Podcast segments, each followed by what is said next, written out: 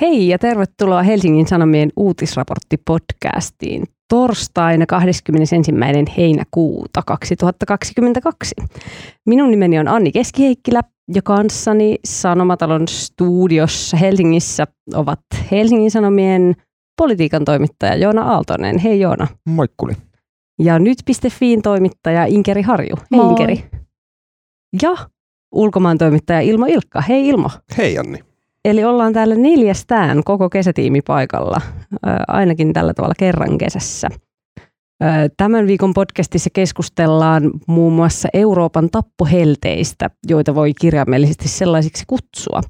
Mitä pitäisi ajatella siitä, että Britanniassa rautatiet vääntyvät käyntökelvottomiksi ja koko Eurooppa palaa? Ja myös puhutaan toisesta kriisistä, eli Ukrainan sodasta. Ukrainan asemaa on parantaneet Yhdysvalloilta saadut HIMARS-raketin heittimet, mutta alkaako Euroopan yhtenäisyys rakoilla, kun Putin käy meitä vastaan kaasusotaa? Ja vielä keskustellaan tietenkin Haminan mursusta. Kerrataan mursun matkaa päivien varrelta ja pohditaan sitä, mitä tämä kertoo meidän ajastamme. Lopuksi vielä hyviä keskustelun aiheita pitkien epämukavien hiljaisuuksien varalle.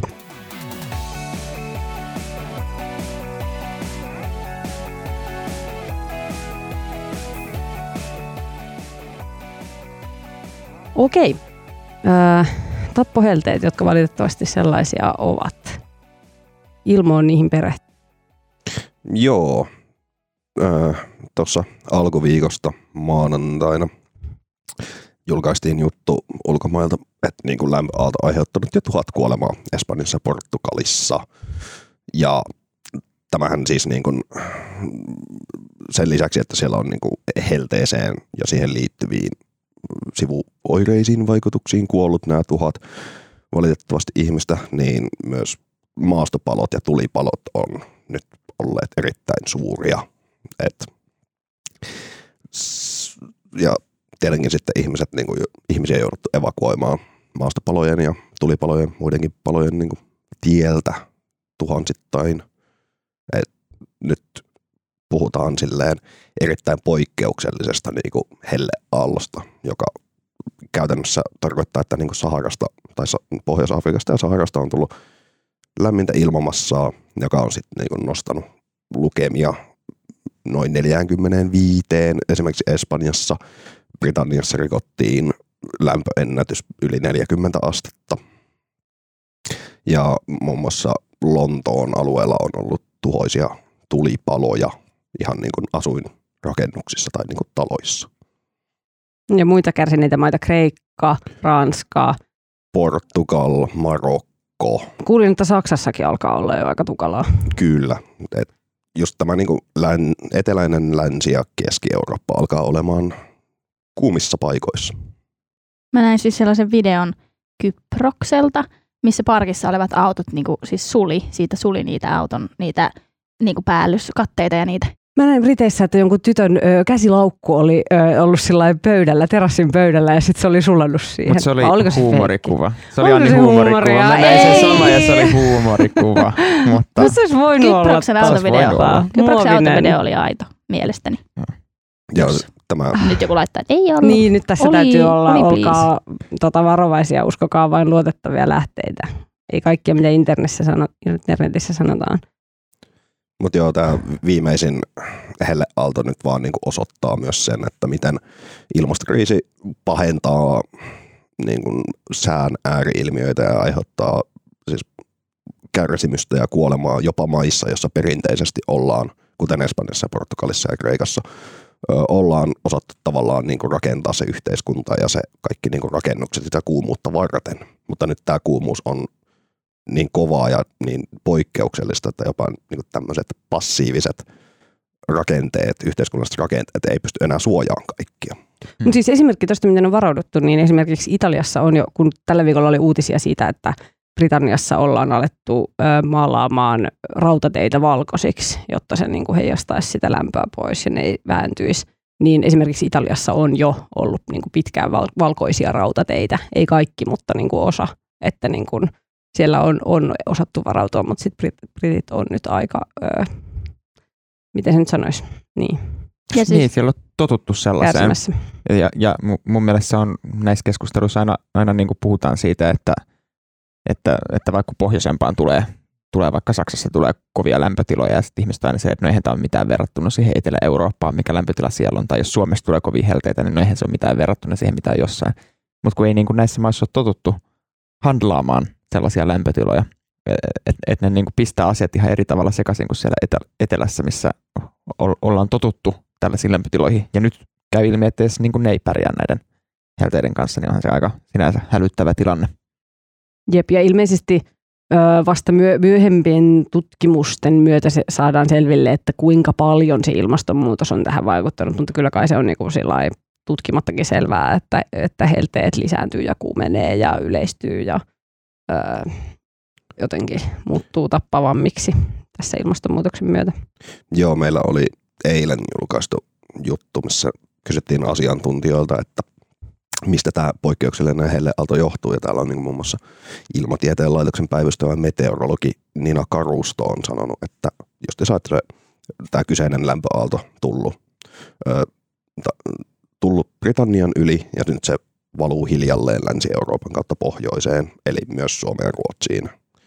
Mutta myös se, että tämä ei ole mikään semmoinen niin yksittäinen helleaalto, vaan on osa jatkumoa, jossa ilmastokriisin nostamat niin kuin lämpötilat heijastelee myös niin kuin, no, globaalilla tasolla. Ja pitää muistaa, että Britannia on samalla niin kuin, korkeudella kuin esimerkiksi niin kuin Kanada. Et vaikka se onkin niin kuin, golfvirran vieressä, mutta niin kuin jos puhutaan sille, että millä korkeudella se on niin kuin maapallolla, muistaakseni ne on niin leveyspiirejä, niin Mm, se on kuulostaa uskottavalta. Pahoittelen maantiedon kirjoittaneena, en vieläkään muista, että onko ne leveys- vai pituuspiirejä, mutta jonkin piirin mukaan, siis kun katsoo maapalloa, niin Kyllä, me Mm. ymmärrettiin. Niin. Kyllä, joo, joo. Se oli oikein hyvin ilmo. Se oli hyvin ilmasto. Mutta hei, mulla on kysymys, joka voi olla tyhmä kysymys, mutta se on kysymys, ää, että ää, kun yleensä on tämmöinen, kun on tämmöinen kriisi ja kuin, kuten nämä helteet, niin jossain kohtaa se muuttuu tai siitä aletaan käydä poliittista keskustelua ja tulee semmoinen, niin kuin, että kenen vastuulla on asiat. Niin mikä siinä on, mikä näissä helteissä tai oikeastaan niin kuin missään muissakaan näissä sään ääriilmiöissä on semmoinen, että ne ei niin kuin aiheuta poliittista keskustelua ilmastotoimista sitten niin kuin millään? Vai pitäisikö edes? Kyllähän ne tuolla etelämässä aiku, ai, aiheuttaa niin kuin Etelä-Euroopan maissa jonkin verran. Ja kyllähän ne myös sellaisia varsinkin kaupunkitason käytännön toimenpiteitä. Et, et vaikka kaupunkisuunnittelunhan on Etelä-Euroopassa ja Keski-Euroopassa monissa maissa tehty isoja muutoksia, joista ehkä tunnetuin nyt on Pariisi, Pariisi jolla on niin kuin iso kampanja käynnissä. Ne istuttaa valtavat määrät puita, poistaa autokausta ja, ja yrittää tehdä siitä niin kuin kaupungista jotenkin elettävämmän kuumillakin keleillä, että kaikkialla ei ole vaan sitä niin kuin lämpöä keräävää betonia ja asfalttia, vaan jotain, joka kanssa vähän hillitsisi sitä, hillitsisi sitä ikään kuin lämmön tunnetta, lämmön määrää. Mutta kyllä se niin kuin siinä, siinä mielessä olet oi- oikeassa, että eihän niin kuin Suomessa tämä ole minkäännäköistä poliittista keskustelua vaikka herättänyt tai tällaisista niin kuin systeemitason muutoksista, niin kuin Niin, niin. ilmastonmuutoksen, niin kuin ilmastonmuutoksen torjuntaan liittyviä. Että kyllä niin kuin poliittisia keskusteluja ehkä enemmän just niihin niin kuin vaikutuksiin reagoinnista. Mutta Niin sopeutumista. Niin, Niin. niin, niin kuin tuo Pariisin esimerkki oli sopeutumista, Niin, mutta niin. miksi niin kuin tämä ei jotenkin, onko se jotenkin, että se ihmisten päissä ei sitten kuitenkaan käänny semmoiseksi ilmastonmuutoksen semmoiseksi ilmastokriisiksi, vaan se on ihmisten päissä sää. Niin, no kyllä mä toisaalta näen, että ihmiset niinku ymmärtää, että nämä linkittyy toisiinsa jollain tavalla, mutta sitten sit niissä on kuitenkin ne ikään kuin muutokset, mitä voidaan tehdä, niin ne on niin ikään kuin pitkällä ää, aikavälillä vaikuttavia, mitä me voidaan vaikka niin kuin ilmastonmuutoksen torjumiseksi tehdä. Että ne, ne ei vaikuta niin kuin siihen ensi viikon säähän. Tai vaikka olisi kuinka kovat helteet, niin ne ei, niin kuin, ne ei niin kuin siihen akuuttiin tilanteeseen enää auta, auta millään tavalla. Niin mä veikkaisin, että se saattaa olla se yksi syy, miksi niitä on tietyllä tavalla vaikea siirtää poliittiseen keskusteluun, mutta kyllä se varmasti niin kuin sellaista yleistä painetta pitkällä aikavälillä lisää, lisää niin kuin ilmastotoimia. Näin Ja siis kuvittelisi. Tämä on ollut mun mielestä hauska, kun tota, hoidamme tuolla Nytissä myös Hesarin somea ja sitten ö, aiemmin niin kuin alkukesästä ö, meidän ympäristökirjeenvaihtaja Petra Petja Pelli teki jutun Intiasta, semmoisesta alueesta, missä on siis jo niin kuuma, että siellä on niin kuin todella vaikea elää. Et siellä oli ollut, oliko nyt maaliskuusta asti yli 40, melkein joka päivä. Ja sitten me tehtiin sitten TikTok-video ja laitettiin se HSN TikTokkiin. Ja siellä niin kuin jotenkin se keräsi tällaisen denialisti porukan sinne ympärilleen. Ja sitten siellä tosi paljon puhuttiin siitä, että, että no se on vaan siellä Intiassa. Ja että, että tavallaan, että eihän tämä niinku, että meillä on edelleen kylmää talvella ja näin. Niin sitten mä nyt toivoisin, että kun nämä tulee lähemmäs ja lähemmäs, niin että se jotenkin niin kuin ihmiset tajuaisi, että se ei ole ensinnäkin se vaan siellä Intiassa. Ja sitten se, että, että kyllähän se vaikuttaa meihin, vaikka se olisi pelkästään siellä Intiassa, jos, ne läht, niin kuin jos ja kun ne kohta niin kuin päättää, rikkaimmat siellä päättää, että me muutetaan pois täältä, kun täällä on niin kuuma. Niin mitkä olisi ihan kivoja valtioita, no esimerkiksi nämä aika viileät valtiot täällä niin kuin meillä. Ja sitten se, että, että niin kuin kuinka me ollaan kuitenkin niitä, jotka kuluttaa niin, kuin yksilötasolla eniten, niin että kyllä me vaikutetaan siihen, siihen, että paljonko siellä Intiassakin on lämmintä. Niin jotenkin sitten se, että, että siellä sun, esimerkiksi se on niin kuin mun mielestä ihan ihmeellistä, että, että ihmiset tuntuu olevan jotenkin tosi järkyttyneitä siitä, että, että ehkä enää koskaan ei ole kiva matkustaa Kreikkaan heinäkuussa, koska siellä on 40 astetta lämmintä. Niin sitten jotenkin tämä tulee ihmisille ihan uutena asiana, että, että minun lomakaupunkini on nyt, niin kuin, että miten voin enää matkustaa kesälomalla Kreikkaan. No joku, sit sä matkustat sinne siellä on 40 astetta tai et enää matkusta sinne. Et jotenkin, että se on niin kuin, ihmisille täysin uusi asia, että tämä tulee niin kuin, vaikuttaa munkin elämään.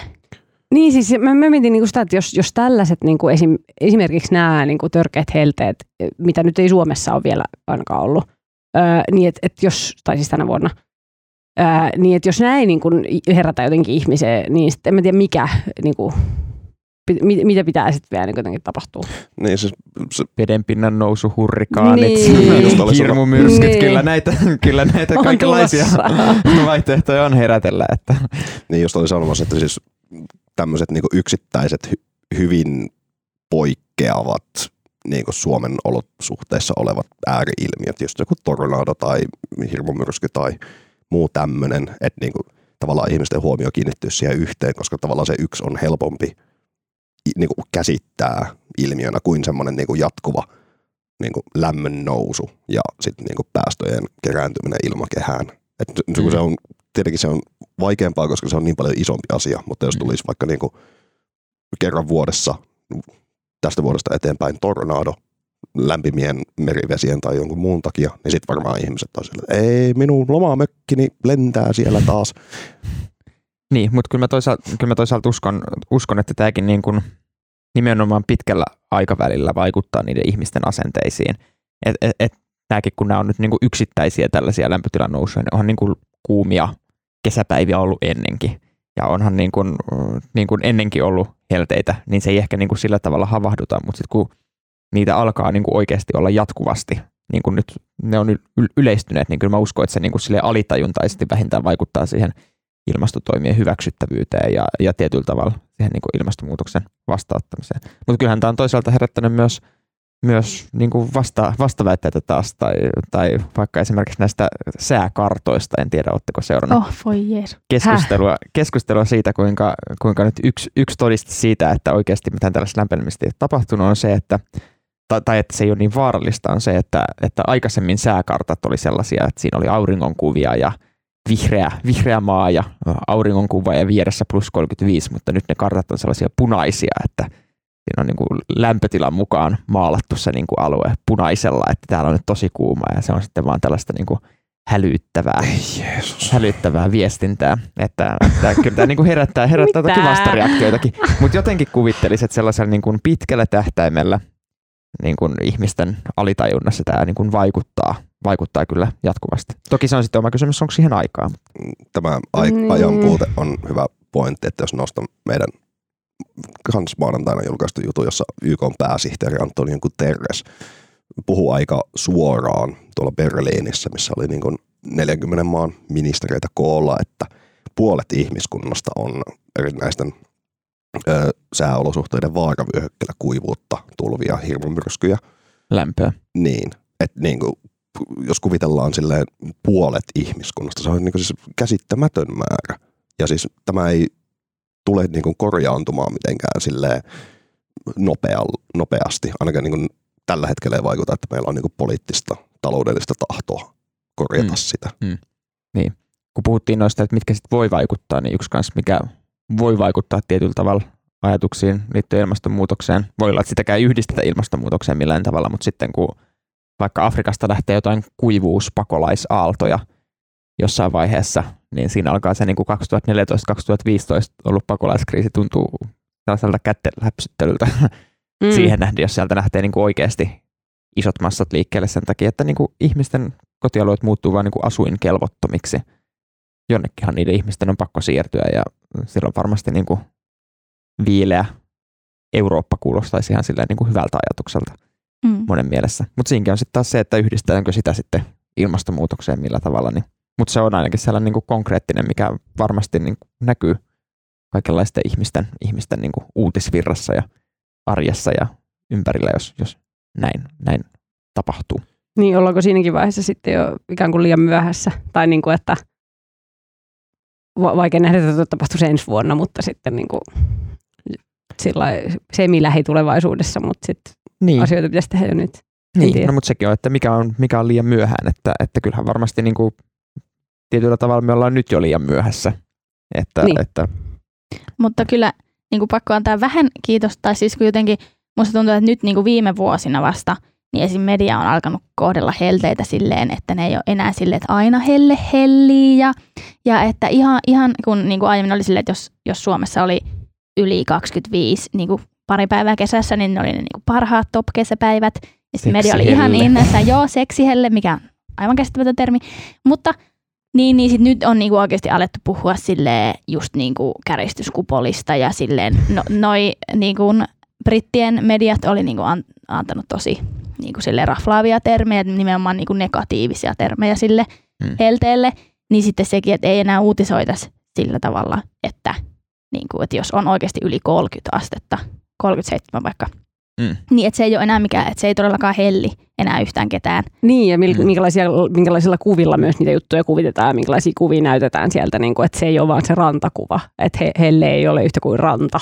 vaan se voi olla yhtä kuin metsäpalo esimerkiksi. Niin, yhtä kuin metsäpalo ja yhtä kuin, niin kuin joku Niin. kui, kuivannut viljelmä. I don't Niin, know. mun, mun mielestä eri, erinomainen esimerkki tästä niin kuin Britannian median tietystä niin kuin näkökulman muutoksesta oli Great Britain Newsin, GB Newsin videohaastattelu, missä ne haasteli jotain tällaista, tällaista meteorologia vai en ole nyt varma mikä hänen tittelinsä oli. Ja sitten häneltä hän istui siinä auringossa, aurinkotuolissa haastelussa pihamaallaan, pihamaallaan ja sitten hän oli se, että "Aa, sinä näytitkö jo nauttivan helteestä? Ja sitten se oli silleen, että joo, että täällä on oikein mukava, mutta meidän täytyy niin kuin ymmärtää, että tulevina viikkoina meillä tulee oikeasti kuolemaan satoja, ellei tuhansia ihmisiä tähän helteeseen. Ja se haastattelu oli hetken hiljaa, se oli se, mutta, mutta sulla on nyt hirveän niin kuin negatiivinen asenne tähän, että meidän pitäisi nauttia nyt tästä lämmöstä. Ja, ja, Joo, ja ja, o- siinä jotenkin niin kuin havahtui siihen, että niin, että kyllä niin kuin medialla on oikeasti ollut aika pitkään tällainen niin kuin hyvin positiivinen suhtautuminen helteeseen, mitä voi olla vaikea. Joo, sehän sanoo, se on siinä tyylin silleen, että mutta onhan meillä aiemminkin ollut kivoja kesäpäiviä. Sitten se Mm. meteorologihan tonniseteli ilmeellä vaan silleen, joo, mutta tämä ei ole tuu olemaan mikään kiva kesäpäivä. Siis se on ihan niin kuin siitä Don't Look Upista se. Joo, Mm. tätä oli liitetty just siihen Don't Look Up-elokuvaan, missä on, mikä käsittelee just tota, että ma- maailma tuhoutuu. Siinä se oli joku toinen asia, joku Meteor- avaruusasia. Meteori. Joo, me, jo- jos kuulijoille vinkkinä, jos ette ole nähnyt sitä Don't Look Up-elokuvaa, niin sen saa myös suomeksi dubattuna. Älkää tehkö se sitä. suomeksi dubattuna. Se oli mahtavaa, kun se jotenkin alkoi oletuksena yhdessä vaiheessa pyöriä se traileri. No niin. Joo, asia. Mä voisin siis niinku tuohon GB Newsiin vielä palata, että siis sehän on niinku hyvin niinku mielenkiintoinen semmoinen media Mm, mm, case kyllä, study, kyllä. että se on niinku On. lainausmerkissä Britannian Fox News, joka on epäonnistunut täysin. Ja sitten mä katsoin kanssa sen saman pätkän, niin siinä oli myös se kohta, että kun esimerkiksi BBC kertoo näistä helteistä, niin ne vaan pelottelee meitä. Mm. Mm. Että tavallaan, että niinku, kyllä vaikka niinku BBC on viime vuosina niinku muuttanut sitä niinku kerrontaansa, että kerrotaan oikeasti, että nyt, nyt on niin, niin sanotut pahat setit päällä. Mutta joo, valitettavasti näitä GB News, Fox Newsin kaltaisia äh, medioita Mm. vielä on, ja ni, niillä on kuitenkin jonkun verran valtaa, varsinkin On, on, Fox on, News. on. Ja mun, mun mielestä toi niinku se videoklippi vaan niinku, jotenkin niinku tiivisti sen Joo. tietyllä tavalla sen niinku viime vuosien muutoksen siinä, miten helteitä on käsitelty, niin jotenkin aika, aika hyvin. Hyvä sanoa ääneen, että helle ei helli. Meidän jutussa oli joskus aiemmin tänä kesänä, että suomalaiselle sopiva lämpötila on 14 astetta.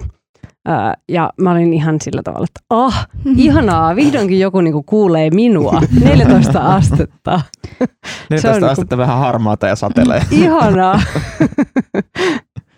tota, mm, joo, kylläpä se oli jotenkin ankeaa puhua helteistä, vaikka niinku helle kuulostaa semmoiselta jotenkin Tämä kuulosti kivalta aiheelta niin kuin mun päässä, mutta tämä on ollut surullista ajateltavaa. Se on surullista, mutta se on tosiasia, että ei tästä nyt asia, mä en usko, että menee mihinkään parempaan suuntaan. Mä oon siinä mielessä niin pessimisti, että tämmöistä ääriilmiöt tulee yleistymään ja me palataan. Joo, me, me kuollaan kaikki tähän helteeseen jossain vaiheessa.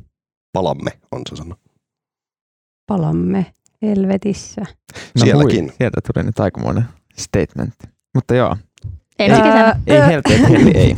Tota, ö, no niin, no jatketaanko eteenpäin, hei kuulkaa. Jatketaan eteenpäin. Toiseen ö, yhtä ö, ka, ka, karseaan aiheeseen ö, Ukrainasta ja Euroopan yhtenäisyydestä. Ukrainan sota on edelleen käynnissä, vaikka, vaikka niitä juttuja ei tulisikaan luettua, niin siellä, siellä tapahtuu asioita. Ja, tota, Joona, kerro meille, mikä on Ukrainan sotatilanne tällä hetkellä.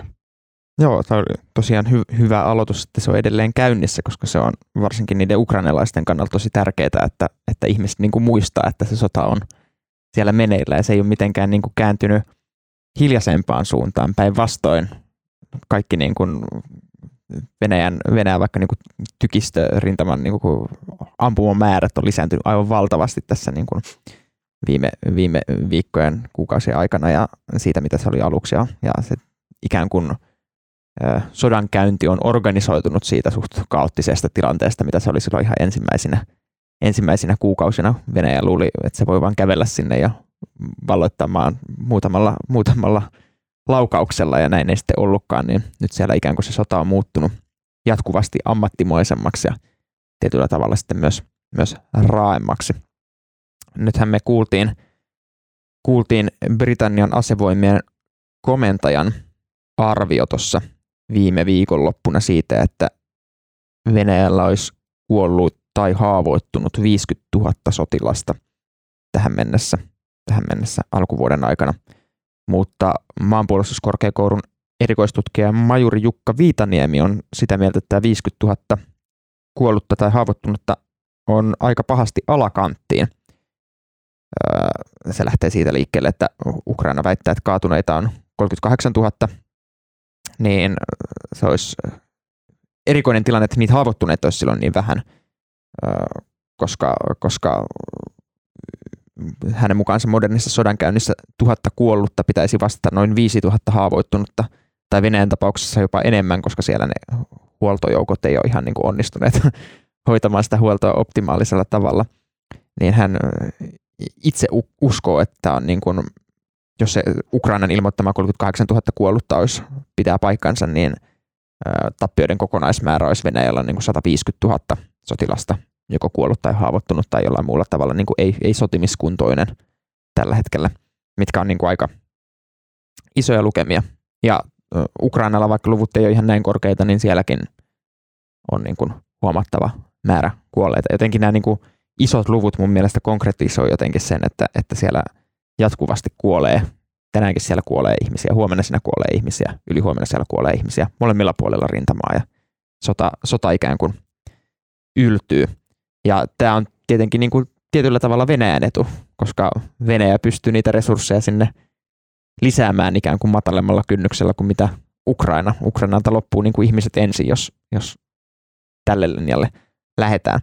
Mutta näin niin kuin Ukrainan näkökulmasta sieltä on kuulunut myös hyviä uutisia sieltä rintamalta. No niin. Ja yksi esimerkki siitä on tällaiset HIMARS-raketin heittimet, mitä Ukraina on saanut Yhdysvalloilta käyttöönsä. Ja niillä ne on ampunut e- erityisesti venäläisiä ammusvarastoja. Ja on arvioitu, että näillä on oikeasti ollut suurta vaikutusta siihen sodankäyntiin siellä ja se vaikuttaa myönteisesti niin kuin tähän Ukrainan tilanteeseen, että nämä HIMARS raketin heittimet tai HIMARS, äh, niin, raketin heittimet on, on saatu siellä käyttöön ja niitä osataan käyttää ja niillä on saatu osuttua niihin Venäjän kohteisiin. Mutta, mutta kuten sanoin, niin vielä ei ole niin kuin sodan onni kääntynyt ikään kuin kummallakaan puolella rintamaa omalle suunnalle, eli tilanne jatkuu. Mistä ne oli niitä saanut niitä heittimiä? Yhdysvalloilta. Ja Yhdysvallat Kiva lähettää jenkit. vielä lisääkin, Joo, niitä eilen. tulee, niitä tulee lisää vielä sinne. Mä vaan jäin miettimään, koska siis niinku Ukrainahan on pyytänyt jo niinku kuukausia ennen Bidenin ja Bidenin ilmoitusta ja sitten niinku Mm. lainsäätäjien hyväksyntää Yhdysvalloissa, että niinku Ukraina vaatii näitä pitkän kantaman niinku raketin heittimiä ja muita niinku tykistökalusteita, Mm. kalustoa. Niin mm, siinä on se mahdollisuus toki, että se on, niinku, tulee liian myöhään. Mm. Et niinku, nyt joo, se taistelu on niinku, siirtynyt sinne niinku, Itä-Ukrainaan, Donbasin alueelle, mutta ö, siinä tulee myös se, niin kuin, kuten mainitsit, se Venäjän resurssimäärä, Mm. että niin kuin Venäjä pystyy ampumaan ihan järjettömiä määriä Mm. tykistä tulta ukrainalaisia kohtaan. Ja ukrainalaisilla, kun niillä ei ole ollut niin kuin pitkän kantaman raketeheittimiä tai tykistöä, mm. niin lähtökohtaisesti oli alakynnessä ö, ukrainalaisilla ei välttämättä ole riittävästi ammuksia näihin aseisiin, vaikka niitä olisikin sinne toimitettu mm. myöhässä, mutta toimitettu anyway. Mm. Et, ja nyt kun, no kesä on vielä jäljellä, mutta sitten kun tulee Anteeksi, anteeksi. Ei, ei, ei, ei, ei, ei ollut tarkoitus laittaa mampaa soimaan kuulijoille. Minä pyytän syvimmin anteeksi. Tätä ö, kuluvaa vuoden aikaa riittää vielä. Mutta siis Hyvin kierretty. Kyllä, kiitos. Niin sitten kun mennään niin kun syksyä päin, niin siis siellä alkaa sateet, mikä tarkoittaa, Mm. että niin kuin asemasota Mm. mm. jo enemmän kuin mitä se nyt on. Ei tule enää kauniita päiviä. Anteeksi. Hei, nyt. Tämä ei ole nyt sellainen aihe, minkä, minkä kohdalla tätä mamba keskustelua ehkä tarvitsisi No, käydä. vähän, vähän sopimatonta, mutta Joo, mutta, mutta, joo, voidaan keskustella Mambasta sitten vaikka Mursun kohdalla. joo, mutta, mutta ilman Sillä siinä ei ihan, ole kesänä jäljellä. Mutta Ilmo on siis siinä ihan, oikeassa, että, että niin kuin syksy tulee olemaan se niin kuin mielenkiintoinen aika oikeasti.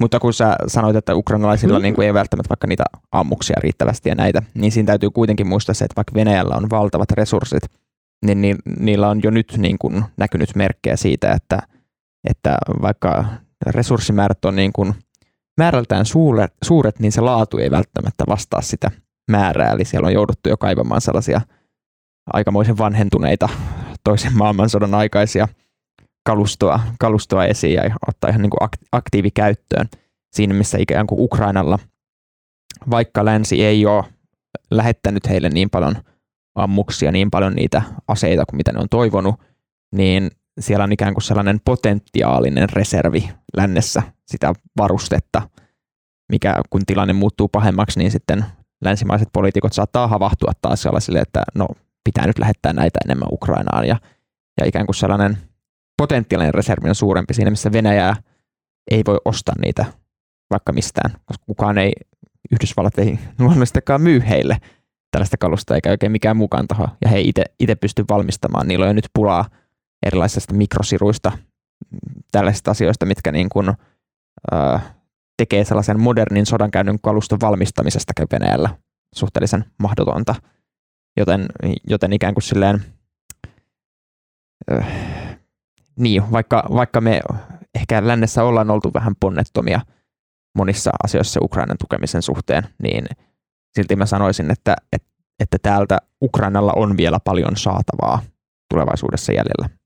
Mitäs me ajatellaan siitä, kun Venäjän ulkoministeri Sergei Lavrov sanoi, sanoi keskiviikkona, että Venäjän tavoitteet ovat laajentuneet Donbassin ja Luhanskin ulkopuolelle myös Hersonin ja Zaporizhzhan alueille. Ja hänen mukaansa maantiede on nyt erilaista. Se on kyllä upea, että voi tollain vaihtaa tai vähän Niin. muuttaa sitä. Suomessahan perinteisesti on todettu, että maantieteelle emme voi mitään, mutta siellä idässä maantieteellekin selkeästi voidaan jotain. Niin, Mm. Sekin voi vaihtua. En, en pitäisi ikuisen ulkoministeri Lavrovin kommentteja mitenkään yllättävänä, että niin kuin näitähän Mm. julkituloja on tullut pitkin sotaa ja varmasti muuttuu Katsotaan mm. nyt, miten se sota on, niin menee. Se on tietenkin mielenkiintoista kuunnella ja katsoa, että mitä sieltä Kremlistä niin sanotaan julkisuuteen ja kenelle mm. ja miten se sanotaan. Mutta hirveätä painoarvoa ei ehkä kannata, koska mm. Lavrovin puheet voidaan muuttaa vaikka niin kuin viiden minuutin päästä siihen, että ei, me olemmekin täysin onnellisia näihin sotasaaliimme tai näin. Mm. Mutta siis mä mm. nostaisin myös pitkin tätä kesää on puhuttu muun muassa siitä, että niin kuin miten Venäjällä on hirveitä vaikeuksia niin kuin kouluttaa näitä sotilaitaan niin kuin riittävästi siihen, siihen niin kuin tehtävään, mitä ne niin kuin menee tekemään. Siis ihan rivisotilaita, että niillä on vain muutama, muutama viikko, paikoin ehkä vain yksi viikko ollut niin kuin koulutusta. Nice. Siinä perehdytys Aika on tarpeeksi. Haluatteko kuulla tosi masentavan Ukrainan sotafaktan? Kerro. No kerro. Kerro. Ette halua kuulla, mutta kerro silti. piristykseksi. Kävin selaamassa sitä meidän Ukraina seurantaa, niin siellä luki, että sodan aikana on kuollut 5000 delfiiniä. Mitä? Koska, joo, koska Mustalla merellä. Mustalla merellä, kun sinne, siellä on lisääntynyt niin paljon se laivaliikenne niiden kaikkien sotalaivojen takia, niin sitten niiden, kun nehän suunnistaa niillä kaikuluotaimilla ja puhuu toisilleen niillä, niin sitten ne menee ihan sekaisin niistä kaikista laivoista ja sitten ne ajautuu pois toisistaan ja kaikkea. Ja sitten nyt arvioidaan, että jopa 5000 delfiiniä on menehtynyt sen takia. Voi ei. ei. Niin ei ole merieläimillä kyllä hyvin mennyt. Ei. Onneksi vaan 5000, kun verrataan sitä tuohon ihmismäärään. Mutta en mä tiedä paljonko delfiinejä on. Niin, niin joo, ja ei surullista. Delfiini on ihana eläin. Tota, Joo. Delfiinit on ihan hirvittäviä eläimiä, kun kat- on katsonut luontodokumentteja, miten ne käyttäytyy. Ne on niin kuin, aa. Muistatteko, kun 2000-luvun alussa delfiini oli semmoinen niin muotieläin? Siis Mm. mm. delfiini oli joka paikassa ja kaikilla ihmisillä oli kaikki delfiini jotain leluja ja niin kuin delfiinitatuointi nilkassa. Ja niin kuin, miksi delfiini oli semmoinen? Niin kuin, Hammaskoruja oli niin kaikilla. kuin milloin mulla on ollut eläin muodissa? Siis joku, että niin kuin, onko nyt joku muotieläin? En tiedä. No voidaan Tiikerin jatkaa. raitakuviot. Niin, No, no, mutta- mutta, se ei ole niin se semmoinen tigerihahmo. No, No, no joo. se on totta. Mutta, mutta jos, jos palaa vielä aiheeseen, niin, niin äh, jos lähdetään siitä liikkeelle, tai palataan siihen, mistä lähdettiin liikkeelle, niin nyt Ukrainan kannalta keskeistä on tällä hetkellä se, että miten hyvin länsimaissa muistetaan se, että, että siellä on sota käynnissä ja miten niin kuin tavalliset kansalaiset täällä Euroopassa vaikka tukee niitä Ukrainan, Ukrainan pyrkimyksiä estää Venäjän, Venäjän valloitukset siellä maassa. Koska siinä vaiheessahan, jos täällä energian hinnat syksyllä lähtee nousuun, inflaatio lähtee laukalle, muitakin talousongelmia voi syntyä, niin kuinka kauan vie aikaa, että tavalliset äänestäjät ja kansalaiset alkaa miettiä, että no, että kannattaako meidän nyt oikeasti kärsiä täällä näin paljon noiden ukrainalaisten takia. Että eikö ne voisi vaan antaa sieltä idästä muutamia ai, alueita, Ai. alueita ja me sitten voitaisiin tässä nauttia vähän halvasta energiasta täällä. mä haluaisin uskoa, että niin Suomessa muun muassa historiallisista syistä ei lähdettäisi tälle linjalle. Ja, Suomessa mitä- näyttää hyvältä, mutta niin. miten vaikka niinku Saksa? Italia, Saksa, Itävalta, Siellä, koska siellä on edessä kylmä ö, talvi ja niin kuin, niin kuin mainittua, niin tämä Putinin kaasusota mm. osuu pahasti moniin Keski-Euroopan maihin. Mm, mm, niin. Ja nyt, nyt Euroopan komissiohan on lähtenyt tätä vähän niin kuin etupeltoon ennakoimaan tätä tilannetta ja asetti just jäsenmaille kaasuvähennystavoitteet 15 prosenttia, 15 prosenttia per, per jäsenmaa ja tämä on niin kuin vapaaehtoinen, ö, vapaaehtoinen leikkaus tähän kaasun kulutukseen tämä, mitä, mitä komissio jäsenmaille ehdotti, mutta käytännössä samassa ehdotuspaperissa todettiin, että mikäli niin kuin ei ala tapahtua, niin se voidaan myös määrätä pakolliseksi. pakolliseksi. Mutta, mutta siinä niin kuin tavoite, tavoitteena on nyt kesällä leikata sitä kaasun käyttöä niin paljon, että saadaan varastot täytettyä talven varalta, koska muuten niin kuin on oikeasti realistinen riski, että ne ei riitä. Ja talvella meillä niin kuin voi jossain päin Eurooppaa olla tilanteita, missä sitä niin kuin energianlähteitä ei ole tarpeeksi. Tämä on ihan super mielenkiintoinen myös ajatella vähän silleen niin kuin, tämän niin kuin vihreän siirtymän kautta. On mm. jonkun verran puhuttu siitä, että miten tämä just niin kuin kaasun ja öljyn ja kivihiilen niin kuin tuominen Venäjältä, kun se on nyt niin kuin vähentynyt osittain lo- loppunutkin, että miten se edesauttaa ja pakottaa maita siirtymään kohti niin kuin uusiutuvaa tai ydinenergiaa. Et Mm. niin kuin, ja läpi historiaa on nähty, että niin kuin suuret muutokset alkaa hyvin usein niin kuin suurista kriisistä. Et, äh, katsotaan vaikka niin kuin 30-luvun lamaa, äh, New Deal Yhdysvalloissa. Mikä se oli? Äh, New Deal oli liittovaltion antama semmoinen niin kuin, tai asettama politiikka, jolla tuettiin ö, työttömäksi jääneitä työläisiä antamalla heille töitä. Vuonna? Ö, 30, ö, muistaakseni 30 jotain. Mutta siis niin kuin periaate oli se, että liittovaltio käyttää rahaa, antaa ihmisille töitä sanomalla vaikka, että menkää rakentamaan ö, moottoritie Kansasista ö, Floridaan ja sitten rakennetaan moottoritie, ihmiset saa rahaa, ihmiset saa työtä ja ne ei joudu niin kuin kodittomiksi tai niin kuin etsimään toimeentuloa muualta. Niin tämä on siis niin kuin tämmöinen niin kuin sosiaalidemokraattinen ratkaisu, Mm. missä niin kuin valtio käyttää rahaa, jotta ihmiset saisivat rahaa. Ja Niin, kyllä, eli esimerkki sitä, että, että kriiseistä syntyy uuden alku. Niin, tai semmoisia niin dramaattisia muutoksia politiikkaan. Että niin kuin nyt tämä energiakriisi niin kuin Ukrainan tai Venäjän hyökkäyssodan takia voi johtaa siihen, että niin kuin Euroopassa alkaa todella suuri panostus niin kuin vihreeseen tai ydinenergiaan. ja sitten mun mielestä tämä vaikuttaa myös siten, että sitten ne, jotka on niinku aiemmin vastustanut vihreätä siirtymää niinku poliittisten syiden takia, sen takia, että niiden kannattajat vastustaa kaikkea viherpiiperrystä, niin nyt ne voi tavallaan sit niinku tämän varjolla olla silleen kannattaa nyt sitä vihreätä siirtymää, että et en kannata sitä, koska se on tuommoista helsinkiläistä höpötystä, vaan sen takia, että ei, ei voida enää Venäjään tukeutua ja fossiilisiin sen takia. Niin se antaa niille tavallaan semmoisen niin kuin pakoreitin siitä, että, että ne voi kuulisti omien kannattajien Mm. silmissään kannattaa sitten vihreätä siirtymää, eikä niiden tarvi, öö, ni, sitä ei niin kuin nähdä sille, että nyt ne siirtyy niin kuin vihreitten tontille, vaan sille, että nyt he maailmantilanteen takia niin kuin sitten, sitten tulevat tähän mukaan. Niin, mutta ihan sama, miten se tapahtuu, niin sehän on hyvä, että se tapahtuu, niin he saavat käyttää tätä. Mutta pelkkiä hyviä signaaleja meillä tähän vihreän siirtymään siirtymistäkään ei ole, koska, koska vastaavasti kun totta kai, totta kai komissio vaikka toivoo, että, että jos sitä kaasun käyttöä leikataan, niin se, mistä ikään kuin sitten otetaan korvaavaa, on tällainen vihreä, vihreät energialähteet, lisätään niiden, niiden valmistusta, mutta siinä menee oikeasti kauan aikaa ennen kuin niitä saadaan rakennettu. Nyt jo hiilivoiman käyttö on lisääntynyt, lisääntynyt Euroopassa. Suomessa todennäköisesti ensi talvena turpeen käyttö tulee lisääntymään. Ne on sellaisia niin kuin helppoja tapoja korvata sitä, korvata sitä ikään kuin puuttuvaa energiavajetta.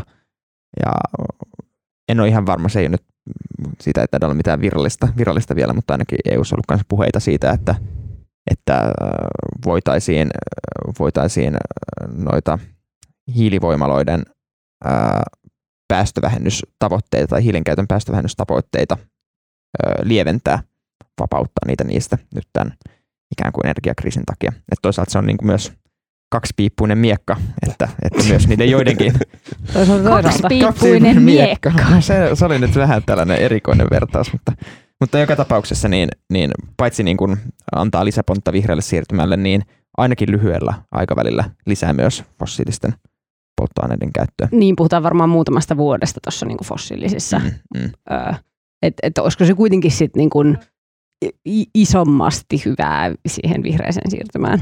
Varmasti, mutta sekin on sit paljon meidän niin kuin poliittisista päättäjistä kiinni, että, että jääkö se vain pariksi vuodeksi. Niin ja Suome, Suomellahan on ikään kuin vähemmän tehtävää kuin Saksalla vaikka. Mm, mm, kyllä.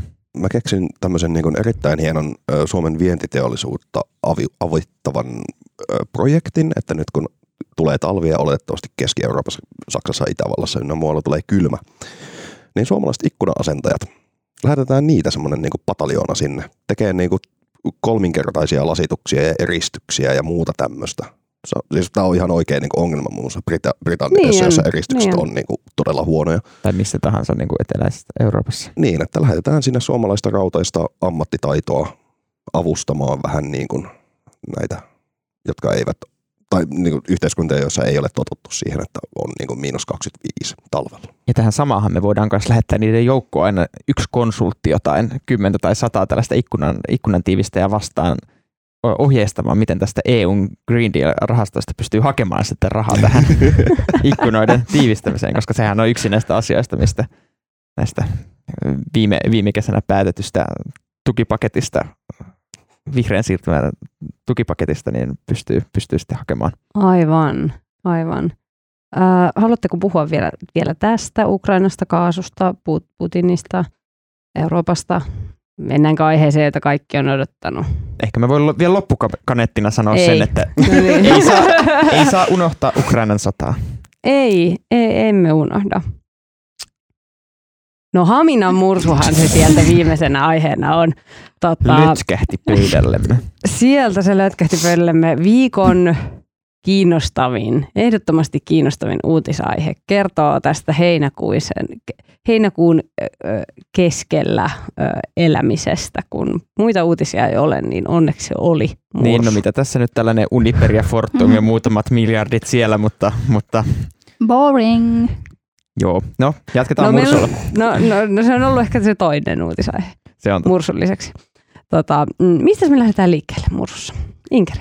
No ensinnäkin voin sanoa myös sen, että sen lisäksi, että on ollut heinäkuu ja tämä on ollut sen takia medialle niin kuin taivaan lahja, niin myös varmaan Mursu on kiinnostunut myös sen takia, että niin kuin olemme tässä podcastissakin käynyt ilmi, että kaikki aiheet ovat olleet erittäin su, niin kuin masentavia ja sellaisia niin kuin oikeasti, että, että ei tule hyvä mieli. Niin ennen kuin tämä mursu menehtyi, niin, siitä, niin kuin niistä tuli tosi hyvä mieli niistä. Ja se oli niin kuin silleen, kaikki eläinaiheet on yleensä niin kuin kivoja. Joona, mitä? Ei, mua nyt vaan naurattaa hirveästi tämä mursussa tuli hirveän hyvä mieli näistä mursuutisista ja mulla olisi päällimmäisenä se mursu kuoli kesken kuljetuksen uutisotsikot. Ja, joo, mutta, mutta jatketaan. Mutta se, se toi sinne iloa. Mursu säälitti, niin, mutta myös iloa. ehti huvittaa meitä Kyllä. ennen sitä. Ja no kaikki varmaan tietää, mitä, mitä Mursu teki, mutta siis Mursuhan siis 15. heinäkuuta perjantaina rantautui Haminaan ja tämä on siis ensimmäinen kerta niin kuin tiedettävästi, milloin Mursu on Suomeen asti päässyt. Ja se oli jopa tuhat kiloa paino ja oli 3-4 metriä. Ja luultavasti se on tullut tuolta huippuvuorilta, eli sieltä Norjan pohjois osi, tai niin kuin Norjasta pohjoiseen olevilta saarilta.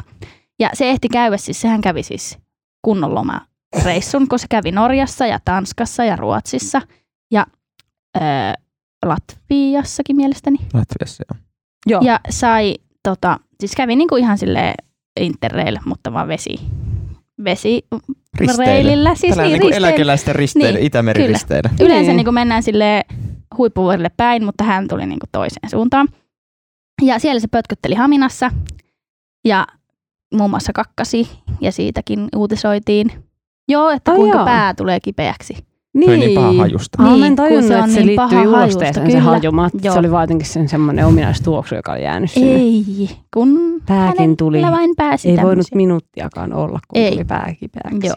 Ja sitten kun hän Haminasta lähti sitten poispäin, niin sitten sunnuntaina se ajautui valitettavasti kalastajan rysään. Ja sitten kun sitä pelastettiin, niin se kaatoi tämän kalastajan veneen, kun hän yritti päästä taas pötköttelemään tässä myös hauska se, että Norjassakin on ollut toinen mursu, Pre Freja, jota on seurattu myös koko kesän, niin siellä se on siis hengailu vaan siinä rannassa, ja kun norjalaisilla noita veneitä on, niin se on tuhonnut siis monia veneitä sillä, että se on ollut liian painava pötköttelemään niiden Rakentaisivat parempia veneitä, isompia kyllä, veneitä. Kyllä. Eilen kävi pieni vaaratilanne jo keskiviikkona, kun siellä suppilautailija joutui, ajautui veteen sen mursun vieressä. Se mursu ei kaatanut sitä suppilautailijaa, mutta se oli niin kuin lähellä. Ja sitten ne molemmat oli siinä vedessä yhtä aikaa vierekkäin, mutta onneksi tuli vesiskootteroija, joka pelasti tämän suplautailijan. Hui. Joo, no sitten tämä, tämä meidänkin mursu kaatoi sitten tämän pelastajan veneen. Ja ei siinä se selvittiin onneksi sitten ilman mitään mursulle tai ihmisille vahinkoa. Ja sitten ihan muina viikinkeinä tämä ö, mursu jokea pitkin meni Kotkaan. Ö, luultavasti ei meripäiville, vaan muuten – ja siellä semmoisen kotkalaismiehen pihassa köllötteli sitten ja muun muassa paskoi tämmöisen pyykkitelineen. mattoteline, anteeksi se oli mattoteline. Onko on suuri iso. Puhuttiin aluksi pyykkitelineestä, Aa, mutta se on itse asiassa mattoteline, joka on todella järeä, järeää Joo. tekoa. Joo. Kyllä, Sellainen... sellaista niin kuin ranteen paksusta metallia, metallia ne niin kuin putket, mitä se oli vääntänyt ihan solmulle. Kyllä, niin hän sen laittoi sitten solmuun ja sitten pötkötteli siellä ja sitten siirtyi mustikkametsään. Ja sitten kävi tämä uskomattoman surullinen asia, että huomattiin, että se on, aiemmin oli ajateltu, että se on, ja on varmaan aiemmin ollutkin ihan ok kunnossa, mutta sitten eläinlääkäri siellä Kotkassa arvioi, että se on hyvin aliravittu ja se on niin huonossa kunnossa ja ajateltiin myös, että sen takia se hakeutuu maalle, kun se ei jaksa enää uida eikä olla vedessä. Ja sitten se päätettiin tuota, nukuttaa ja siirtää Korkeasaareen, mutta sitten tämä oli käynyt liian raskaaksi ja se kuoli siinä matkalla. Mutta otamme huomioon, että hän on siis, hän, mä sanon hän ja se koko ajan niin kuin ihan ristiin Se. Se. se tota, mä olisin sanonut, että puhuu hän. Niin jotkut on sille ihan raimona, jos eläimiin viittaa sanalla hän. Niin tota, varmaan ilma. Esimerkiksi. Esimerkiksi ilma. Nimiä mainitsematta. se. Se tota, on kuitenkin tullut sieltä huippiksilta asti ja käynyt vaikka missä. Ja sitten se on 25, tai oli. Niin on se aika vanha. Niin tämmöinen rouvas henkilö. Minkä ikäisiksi mursut keskimäärin elää? Tiedetäänkö Ilmeisesti me? se oli vähän jo elämänsä niin kuin loppupuolella. Niin, eli varmaan niin kuin 15-25. Tässä niin kuin tämän, tämän taipaleen aikana niin on tullut googlattua kyllä mahtavia asioita, joista yksi on tällä hetkellä mursu ikä. Öö, ja sitten joku päivä googlasin, että mursu ruumiinavaus ja mursu, ää, no en enää muista miten ne kaikki oli. Mutta tämän lisäksi, että tämä on niin kuin nyt ollut suuri asia Suomen mediassa ja myös sosiaalisessa mediassa, niin on ollut myös kiinnostavaa seurata niin jotenkin sitä, että miten eri tavalla ihmiset jotenkin suhtautuu tähän, varsinkin nyt kun se on ö, sitten menehtyi, niin jotkuhan oli heti silleen, että se pitää heti ampua ja että, että, että se kärsii, että se pitää nyt saman tien lahdata tai että olisi inhimillistä niin kuin lopettaa sen kärsimys. Taas ja, jotkut nimiä mainitsematta. Taas, no, jotkut nimiä mainitsematta. Niin sitten, ja sitten taas jotkut on ollut myös sit silleen, että ei meillä ole niin kuin jotenkin, että me inhimillistettiin sitä liikaa ja että se, niin kuin kun ajateltiin, että se on just menossa Kotkan meripäiville ja että, että se on niin kuin täällä Pohjoismaristeilyllä ja näin, vaikka oikeastihan se on laumaeläin ja se on ajatunut kauaksi sen kaikista muista elinkumppaneista ja luultavasti sillä ei ollut kovin hauskaa Suomessa, eikä sillä ollut ruokaa tarpeeksi eikä mitään, niin että jotenkin se niin kuin keskustelu siitä, että oisko pitänyt jotenkin aiemmin, mutta sitten kun se aiemmin näytti, että sillä menee ihan hyvin ja oli niin kuin mahdollisuus kuitenkin vielä, että se palaa ennen kuin se nyt ajaa tänne Kotkaan asti, että se olisi voinut vielä ehkä palata. Niin jotenkin se on ollut mun mielestä jotenkin jännittävää. Ja sitten semmoinenkin, niin kuin, että, että, että kyllä te välitätte siitä mursusta, mutta sitten te syötte vaikka kanaa, joka on mun mielestä niin kuin ihan täysin kaksi eri keskustelua. Onko? Kyllä mun mielestä voi välittää mursusta, vaikka syö kanaa. Siis totta kai se on, niin kuin, onhan se niin kuin, että se sika on yhä melkein samanlainen niin kuin iso nisäkäs. Niin onhan se Kana silleen, ja niin kuin, sika ja mitä näitä nyt siis oli? Mursu ja sika.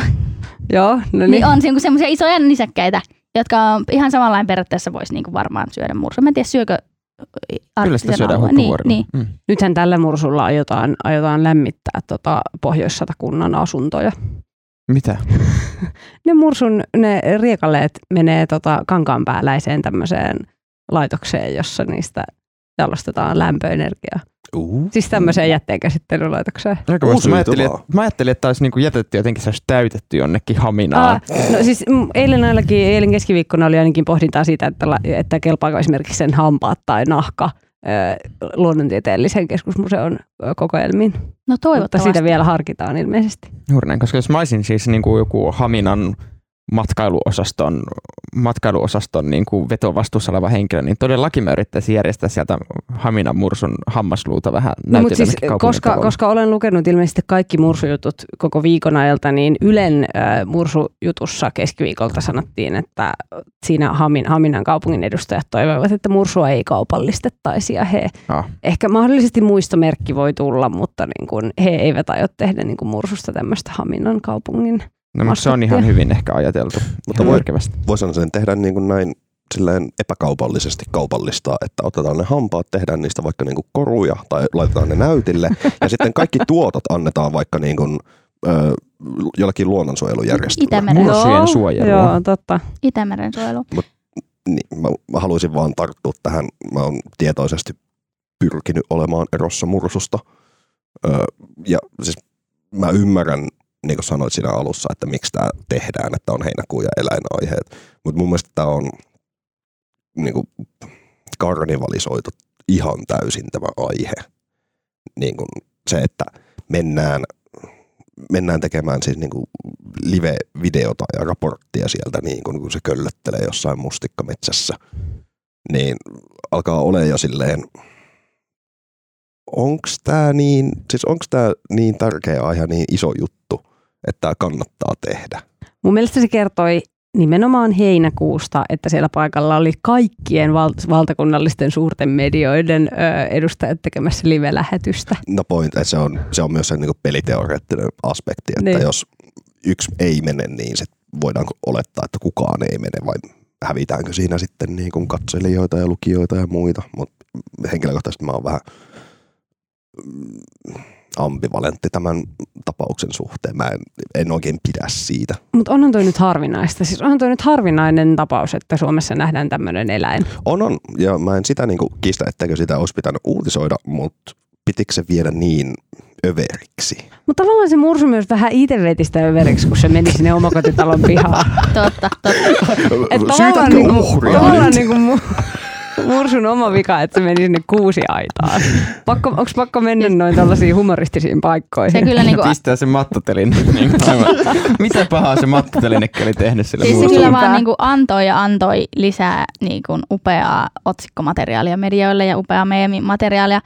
Mutta jos palataan vielä siihen, just, ja mitä vähän säkin sanoit Ilmo siitä eettisestä, niin oli mun mielestä hyvä juttu meillä, jossa Elisa Aaltola, eläin- ja ympäristöetiikan dosentti, puhui niin kuin nimenomaan siitä, että, että onko jotenkin, jotenkin kaksinaamasta tai eettisesti arveluttavaa se, että on tosi niin kuin investoitunut tämän mursun kohtaloon, mutta sitten just vaikka kannattaa tai tukee tehotuotantoa, lihan tehotuotantoa, niin hän oli sitä mieltä, että, että on niin kuin kuitenkin aina plussaa, jos, jos ihmiset niin kuin välittää jostain eläimestä, että ei se niin kuin se, että, että me välitettiin siitä mursusta, niin jotenkin vähennä, jotenkin, tai ei se niin kuin paranna eikä huononna niiden sikojen esimerkiksi tilannetta, että jo, se jo voi jopa saada niin kuin ihmistä ajattelemaan, että, että niin kuin, koska mä välitin tästä, niin, niin miettiä sitten seuraavalla kerralla, kun siellä lautasella on vaikka sitä possua.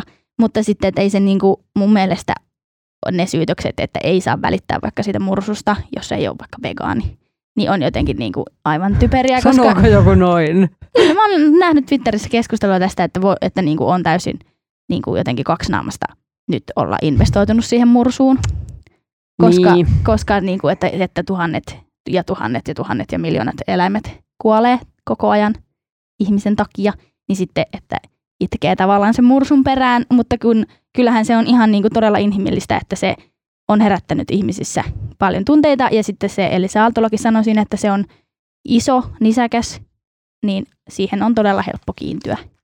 Ih- Ihmiset kiintyvät isoihin nisäkkäisiin. Oo, mielenkiintoista. Esimerkiksi, niin kuin, että jos olisi ollut vaikka käärme, joka olisi ensi, vaikka joku laji, joka olisi tullut ensi kertaa Suomeen, niin tuskin olisi saanut tällaista, tällaista kansan suosiota, koska se on matelia ja ei niin, ei niin tota, ihmisille empatiaa herättävä. Tämä on mielenkiintoista. Mun lempieläin on hevonen. Ja sitten mä oon aina sillä että mitä isompi eläin, niin sen niin kuitenkin, sitä enemmän mä luotan siihen. Mutta ei dinosaurukset. No ei, kun ei niitä ei oikein näy tuolla. Niin, niin, että, et, Niin. sen takia, koska niitä ei näy. Okei. Sekin voi vaikuttaa kieltämättä. Mutta mä, mä halusin tuoda siis näin niin kuin vanhan ajan internetin suurkuluttajana, että niin kuin mursun, tai just niin kuin, miksi ihmiset niin kuin kiinnitty siihen, niin siis palataan niin kuin meemeihin, että yksi ensimmäisiä meemejä oli tämä niin kuin I has a bucket meemi. Mikä? Me ollaan liian, mikä? me ollaan liian nuoria Me- tällaisille. meille. Öö, tässä meemissä on yleensä kaksi tämmöistä ku- kuvapari, jossa ensin on niin kuin mursu ja se pitelee räpylällään eturaajallaan sinistä ämpäriä näin. Ja siinä lukee, että I has a bucket. Ja toinen kuva, missä joku eläintarhahoitaja, tämä on siis selkeästi kuvattu jossain niin tai jossain tämmöisessä laitoksessa, niin joku hoitaja tulee ja vähän niin kuin lähestyy sitä, yrittää tai tehdä sen niin kuin naamalle, ja se murros vähän niin kuin menee kauemmas ja sanoo, että no, they be stealing my bucket. Okei. Okay. Ja siis niin kuin näin jonkun vääräleuan Twitterissä sanovan, että tietenkin se tulee Suomeen, koska Mursu on kuullut, että täältä saa ilmaisia ämpäreitä. Aa, nice. Mutta nyt äh, tässä on myös ollut tämä mielenkiintoista tämä nimiasia, koska äh, tätähän on siis ne mediassa sanottu Haminan murroksi sen takia, että se on sieltä Haminasta, tai siellä se ensimmäisen kerran pötkötteli. Ja sitten, äh, sitten myös tämä Steena, jonka se oli saanut siellä Latviassa, äh, ja jota niin kuin suomalaisen median käyttävä asiantuntija on käyttänyt, koska hän on, tai se oli tyttö. Niin, niin, mutta sitten ö, somessa, varsinkin TikTokissa, se on nyt nimetty Mauriksi, tai se nimettiin Mauriksi jo aik- aikaisemmin. Okei. Okay. Mistä tämä Mauri no, tulee? No, niin. Ma- no sitähän minä tänään kuule tutkivan journalismin nimissä selvitin. ja Mauri tulee siis ilmeisesti vaan ihan yksinkertaisesti siitä, että Mauri Mursu on niin kiva sanoa ja se jotenkin pyörähtää sieltä kieleltä. Aa, Ja että kun ajattelee sanaa mursu ja sille jotain nimeä, niin Mauri on aika lailla ensimmäisiä, jota tulee niin kuin mieleen. Ja sitten ö, eräs TikTokkaaja oli, oli sitten myös nimennyt videoissaan tämän mursun Mauriksi, niin nyt sitten kaikki ö, Mauria käsittelevät videot tai Haminan mursua käsittelevät videot, niin saavat niin kuin tuhansittain kommentteja, joissa lukee RIP Mauri tai Fly High Mauri, joka on mun mielestä ihanaa. Joo, siis mun mielestä on upeata, että tämän mursun meemiarvo ei ole niin kuin laskenut, kun, kun se kuoli, vaan että sitä on jotenkin kunnioittavasti käsitelty edelleen meemeissä. Esimerkiksi ku- kuvia mursusta taivaassa ja mitä, mitä näitä nyt oli. Muistokirjoituksia. Muistokirjoitus oli, joo, se oli myös upea. Kyllä, Fly High Mauri. Mutta nyt hän oli kuitenkin, niin kuin, mä en nyt halua tässä olla mitenkään taatumuksellinen tai, tai, tai kapeakatseinen sukupuolen moninaisuuden suhteen, mutta, mutta Mauri perinteisesti kyllä viittaa siihen vähän toiseen sukupuoleen Kyllä, kuin mutta ehkä Mauri-nimi oli annettu, annettu tuota, sille ennen kuin suuren yleisön tietoon oli tullut, että, Juuri näin. Eikö että se, se on rouvas henkilö. mutta mun mielestä se olisi, niinku, se olisi yt- ytimekkäämpi ja lyhyempi Mari Mursu. Mari. Milloin ei tämä- Mari on nimi kuin Mario Mauri. Mursun Ei, ei, nimi. mutta niinku, mulla, on, mulla on pointti. että- Marjo voisi olla. mutta siis Mari voi viittaa myös niin kuin, tähän niin kuin fly high niin kuin, meemittelyyn, koska Mari, marihuana.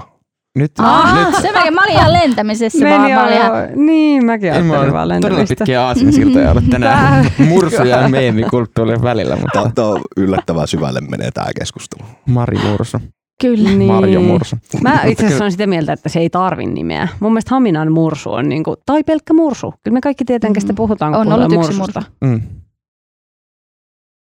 Sydämeen mahtuu vain yksi mursu. Kyllä, kyllä. Uusi muistissa. Näin on. joo, joo. Mun äärimmäisen lyhyissä muistiinpanoissa tosiaan lukee pelkästään meemiarvo. Että, tota, Sitä sillä on. niin. Ja myös tota, päädyttiinkö me johonkin nyt siihen, että mitä tämä kertoo eläimen ja ihmisten suhteesta ja meidän, meidän ajastamme. No meidän ajasta se kertoo sitä, että on uskomattoman vähän mukavia uutisia. Niin sitten jos on joku, niin revitään ihan kaikki irti. Vähän liikaakin. Niin, No, niin. Ja, sitten, ja sitten kun on kivaa hetkenkin aikaa, niin kohta se muuttuu suruksi ja se mursu kuolee. Tämä on Toi. erittäin suomalainen. Mä just tajusin, kun alkoit puhumaan, että niin kuin erittäin suomalainen katsantokanta niin kuin elämään. Että hetken aikaa on iloa ja sitten kuollaan ja sitten ollaan suruissa. Niin. he- Hetki riehutaan jossain Kotkassa ja Haminassa ja pistetään mattotelineitä matalaksi ja sitten kuollaan. Oi kauhea. Mutta siis oli ihanaa huomata, että tästä mursua yritettiin auttaa. Se oli hyvä. Ja että ihmiset välitti siitä. Niin, ihmiset välitti ja oli se, niin kuin, kun sitä mursuliveä tuossa aikansa tuijotti, mä olin tuossa meidän uutisdeskissä koko, koko sen illan, niin ihan työkseni katsoi mursuliveä. Niin oli se kyllä, kyllä siihen kiintyi ja kyllä se surkealta näytti. Oli se sympaattinen Mm, kaikin tavoin. oli. Kaikkea hyvää mursulle sinne jonnekin. Niin, Kukko Pärssisen ja muiden seuraan. Eläinten taivas. Mm. Kyllä. Ää, no niin, no sitten kun tota, näiden synkkien aiheiden jälkeen lähdette vähän rentoutumaan viikonlopun viettoon ja tota, ää, mi- mitä, mitäs viikonloppuna nyt tapahtuu? Min, minnekäs te nyt menette? No menette vaikka terassille nauttimaan helteistä, joita on luvattu, mutta ei kyllä oikein vielä näkynyt. Onko helteet huijaus ää, Suomessa? En tiedä. Ää, mutta kun menette terassille ottamaan kylmää jomaa, niin milläs viihdytät, i- vieressä istujaa. Haluaako Ilma aloittaa? Joo, mä oon palannut tota, nuoruus, nuoruuteni ö, musiikki-idolin pariin, eli DJ Orkideaan, ö, jolta muistaakseni viime viikolla myös julkaistiin uusi sinkku. Ja tämä liittyy siihen, että Orkidea juhlistaa 30 vuoden pituista uraansa elokuun loppupuolella Helsingissä vetämällä eventin tapahtuman, jossa soitetaan putkeen 30 tuntia konemusiikkia. Wow. Aika villiä. Ja tämä siis mm, suosittelen tutustumaan Day Orkideaan, Suomen yksi merkityksellisimmistä ja isoimmista tanoin, tanssimusan, konemusan, transmusan tyypeistä. Oman genrensä edustajista. On Sen voi myös, aina sanoa. on myös Yle Xn musiikkipäällikkö muistaakseni. Aivan. Mikä sen musiikissa on parasta? Öö. Semmoinen autuas lennokkuus. Oo, kuulostaa hyvältä. Mitä Sinkeri? Öö, no, olen j- nyt lukenut tällaista kirjaa, joka on saanut minut suuren hämmennykseen. Ja se on Ian McEvanin tämmöinen kuin pähkinänkuori. Ja täysin tietämättä niin otin sen siitä kirjasta suosittelee etusta. Ja aloin vähän niin kuin silleen lennosta vaan lukemaan sitä. Ja sitten tä- tämä kannattaa lukea ainoastaan, vaikka ei, kirja olisi huono, mutta ei se mun mielestä ole, mutta vaikka sitä pitäisi huonona, niin siinä on siis kertojana ö, vielä kohdussa oleva sikiö. Ja se on siis todella hämmentävää luettavaa. Liittyykö se jotenkin tähän no, aborttikeskusteluun? minä katsoin sitten, tätä oli hämmentävää lukea myös tämän aborttikeskustelun takia. Se ei mun mielestä ole mitenkään kovin pro-life, mutta siis se on jo 2000, olikohan 2014 tehty, että ei ole niin mikään ihan tuore. Mutta siis tähänkin taustaan peilaten sitä on tosi outo lukea se. Siinä se sikiö epätoivoisesti yrittää estää vanhempiaan tekemästä täysin typeriä asioita. Ja se on tosi filosofinen jotenkin ja silleen aika, aika ohut, niin sen lukee sillään kesälukemisena. Niin suosittelen, koska tämän jopa vain tämän kertoja, niin kuin pelkästään tämän oudon kertojan takia, niin Sanotko vielä kirjan nimen uudestaan? Pähkinän kuori.